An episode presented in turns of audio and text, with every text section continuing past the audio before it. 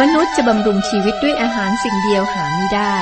แต่บำรุงด้วยพระวจนะทุกคำซึ่งออกมาจากพระโอษฐ์ของพระเจ้า พระคำคือชีวิต ต่อจากนี้ไป ขอเชิญท่านรับฟัง รายการ พระคัมภีร์ทางอากาศ รายการพระคัมภีร์ทางอากาศจะเสนอโดย ผู้ประกาศข่าวประเสริฐ ตอนที่แล้ว อ่านและศึกษา สองซามูเอลจบบทที่ห้าวันนี้จะเริ่มต้นบทที่หกบทที่หกหัวเรื่องหลัก ความพยายามที่ผิดและที่ถูกของกษัตริย์ดาวิดในการนำหีบพันธสัญญาของพระเจ้าไปกรุงเยรูซาเล็ม ในบทนี้ ดาวิดได้ทำสิ่งที่ถูกด้วยวิธีที่ผิดทำสิ่งถูกด้วยวิธีผิด ท่านได้พยายามนำหีบพันธสัญญาของพระเจ้า ไปซีโอนบนเกวียน แม้ว่าพระเจ้าให้คำสั่งในการเคลื่อนย้ายหีบอย่างชัดเจนว่า คนโคฮาจากเผ่าเลวีต้องหามหีบไป จากพระธรรมการดารวิธีบทที่เจ็ดข้อเก้าอุซาถูกประหารเพราะเขาไม่ควรแต่ต้องหีบ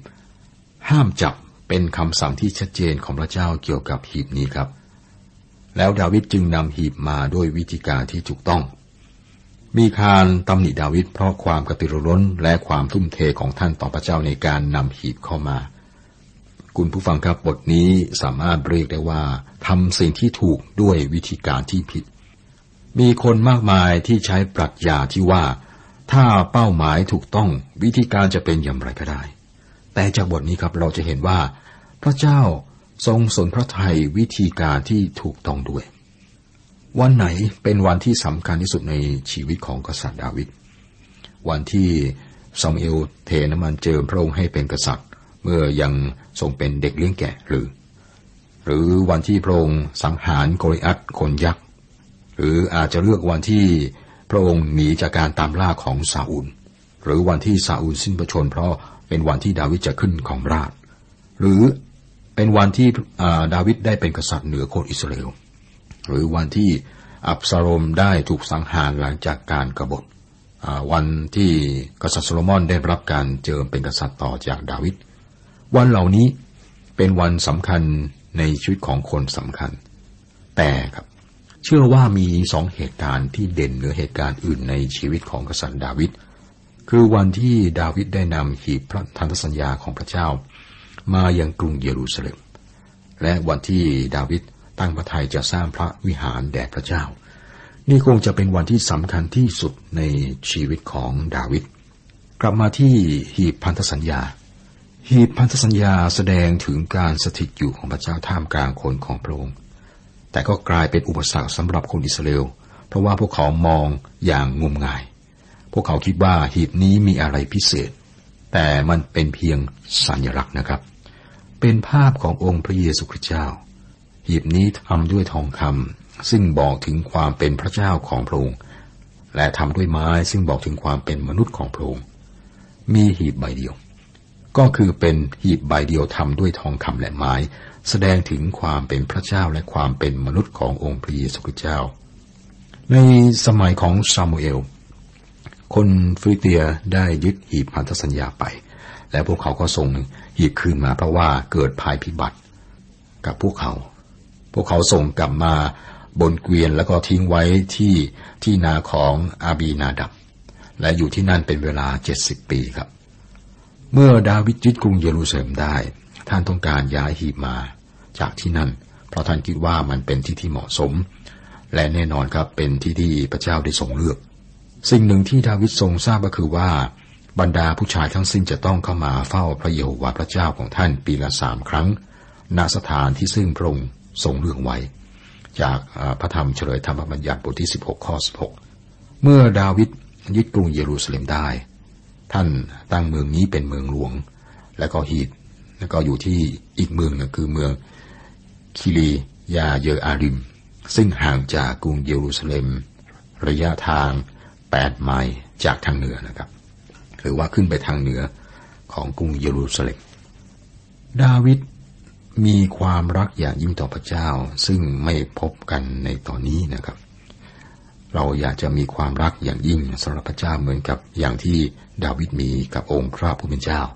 ในพระธรรมสุตดีบทที่9ข้อหนึ่งบอกว่าข้าพระองค์จะขอบพระคุณพระเจ้าด้วยสิ้นสุดใจของข้าพระองค์ดาวิดแสดงออกถึงการอุทิศตัวจากส่วนลึกในใจของพระองค์ได้อย่างยอดเยี่ยม สุรดีบทที่ร้อยแปดข้อหนึ่งดาวิดประกาศว่า ข้าแต่พระเจ้าจิตใจของข้าพระองค์มั่นคง ข้าพระองค์จะร้องเพลง ข้าพระองค์จะร้องเพลงสดุดีด้วยจิตใจของข้าพระองค์ แล้วในสดุดีบทที่ร้อยสามข้อหนึ่งกษัตริย์ดาวิดบอกว่า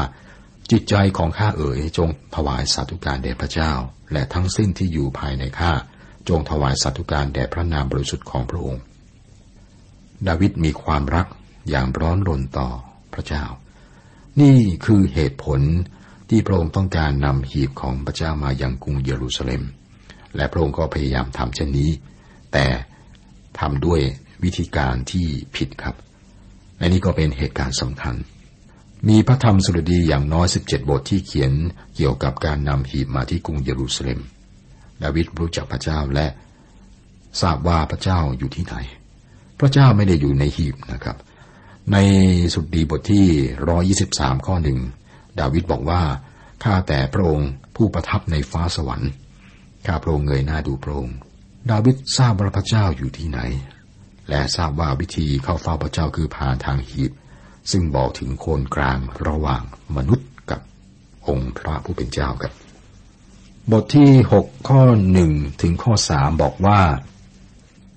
ดาวิดทรงรวบรวมคนอิสราเอลที่คัดเลือกแล้วอีกครั้งหนึ่งได้สามหมื่นคน และดาวิดก็ทรงลุกขึ้นไปกับประชาชนทั้งสิ้นที่อยู่กับพระองค์จากบาอาเลยูดา เพื่อทรงนำหีบของพระเจ้าขึ้นมาจากที่นั่น ซึ่งเรียกตามพระนามคือพระนามของพระเจ้าจอมโยธาผู้ประทับบนเครูป และเขาทั้งหลายก็เอาเกียนใหม่บรรทุกหีบของพระเจ้า และนำออกมาจากเรือนของอาบินันดับ ซึ่งอยู่บนเนินเขา และอุซากับอาหิโย บุตรอาบีนาดับ ก็ขับเวียนใหม่เล่มนั้น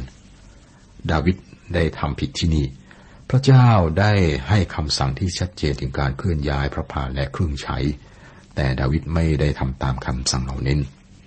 คนฟลิเตียก็ไม่ได้ทำตาม แต่พวกเขารอดพ้นหายนะไปได้นะครับ เพราะว่าพวกเขาไม่รู้ไม่เข้าใจนะครับ ความไม่เข้าใจเนี่ยทำให้เกิดความรับผิดชอบ ถ้ามนุษย์มีความเข้าใจพระกิติคุณ พวกเขาก็ต้องรับผิดชอบต่อการปฏิเสธ พระกิติคุณ ดังนั้นดาวิดก็จะต้องนำหีบมายังกรุงเยรูซาเล็ม แต่ว่าด้วยวิธีการอย่างที่ผมได้อ่านจากข้อพังพีไปนะครับ คือวิธีการที่ผิด หีบใบนี้ครับมีห่วงอยู่สี่มุม และจะต้องไม้เสียบลอดห่วงเหล่านี้แล้วก็หามไปโดยคนเผ่าเลบี ในการเดินทางที่ถิ่นทุรกันดารคนโคฮาร์แบกหีบพันธสัญญาไป แต่ที่นี่ครับเดวิดไม่ได้ทำตามคำสั่งของพระเจ้า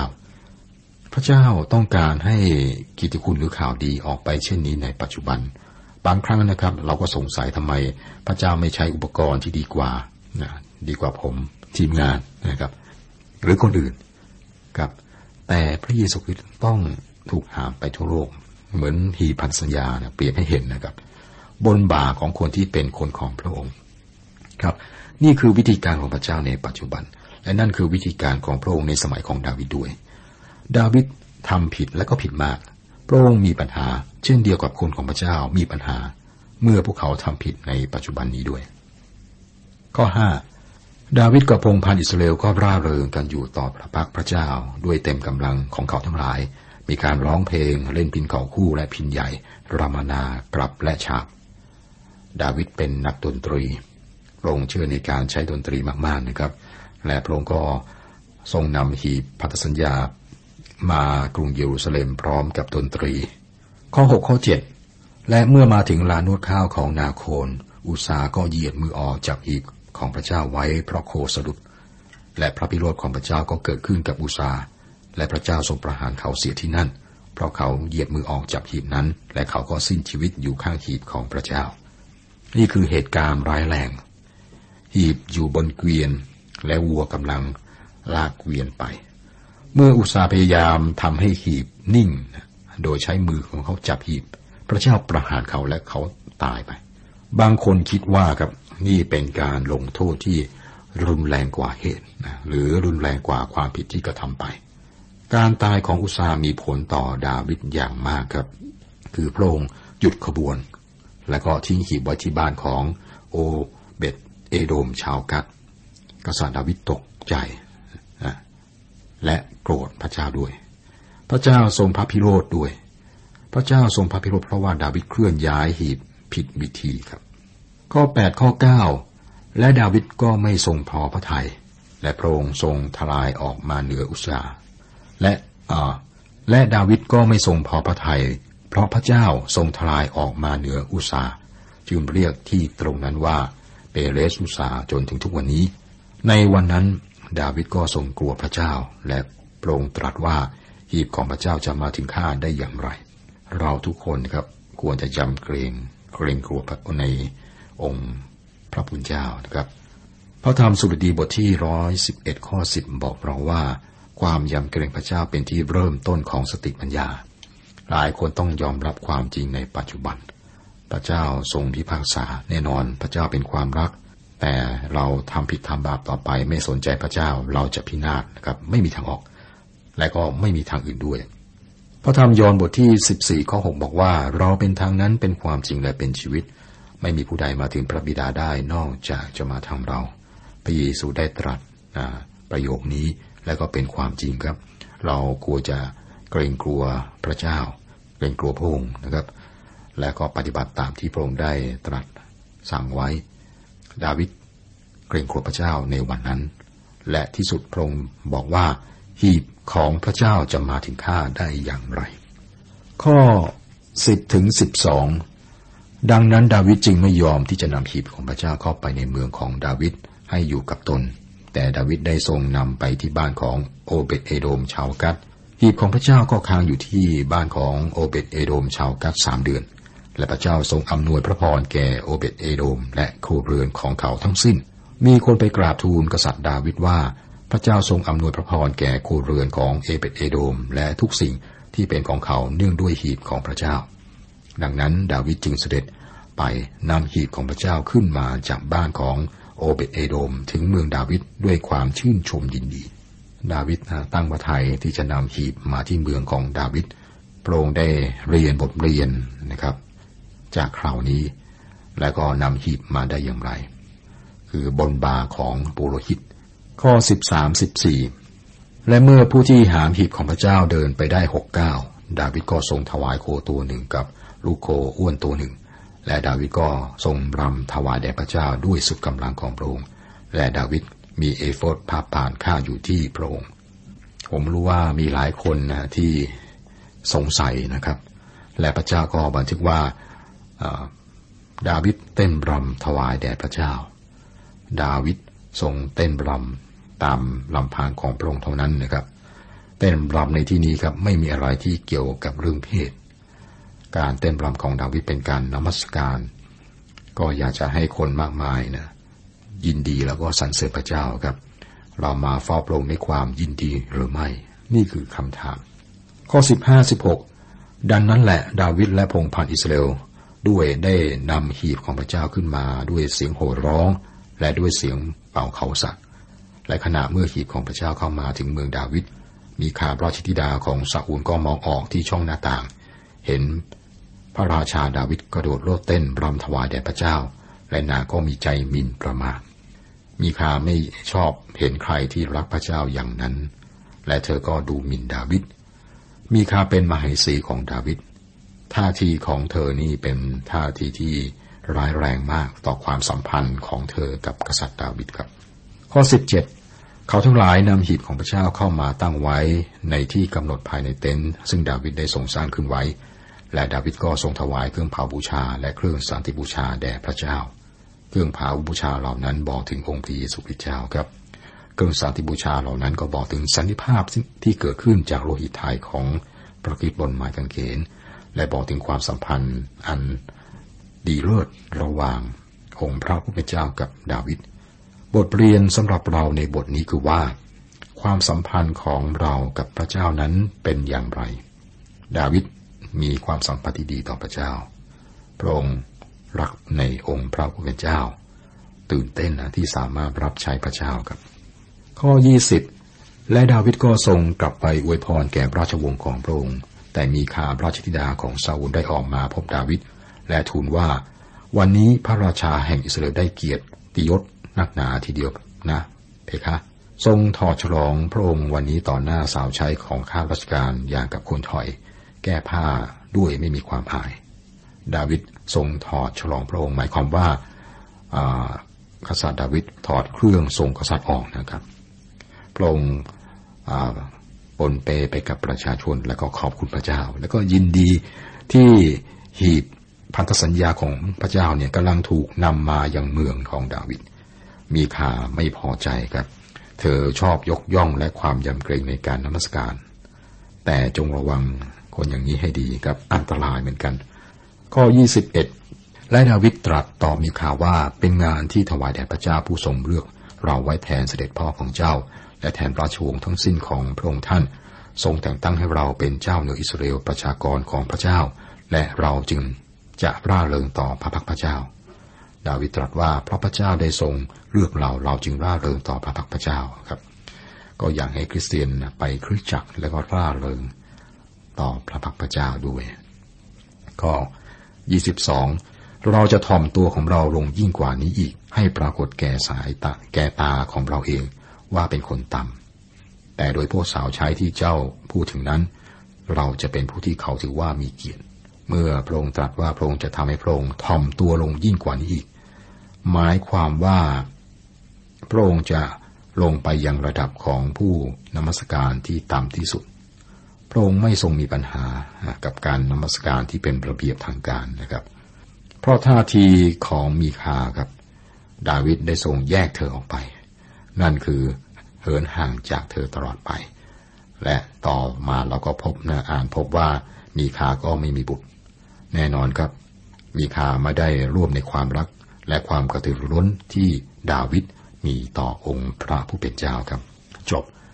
บทที่หกขอพระเจ้าอวยพร สวัสดีครับ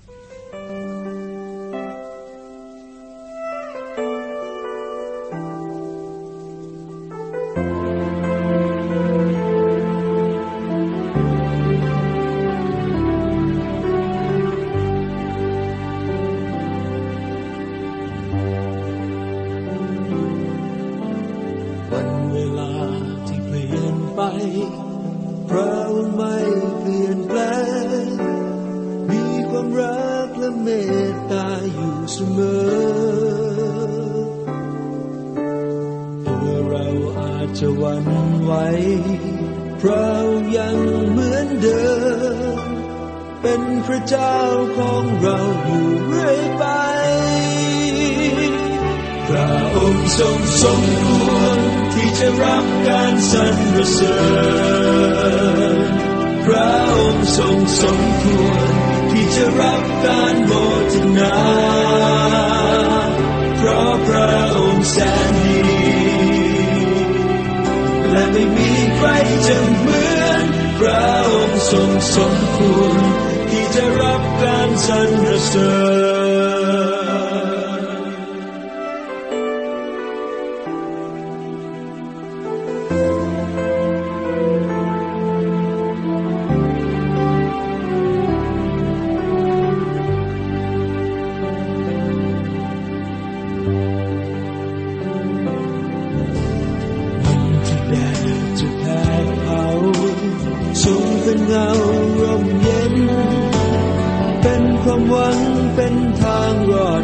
เสมอแลวันที่เย็นหนาวเราอยู่ข้างเรา เป็นพระเจ้าของเราอยู่เรื่อยไป พระองค์ทรงสมควรที่จะรับการสรรเสริญพระองค์ทรงสมควรที่จะรับการโมทนา แสนดี และไม่มีใครจะเหมือนพระองค์ทรงสมควรที่จะรับการสรรเสริญ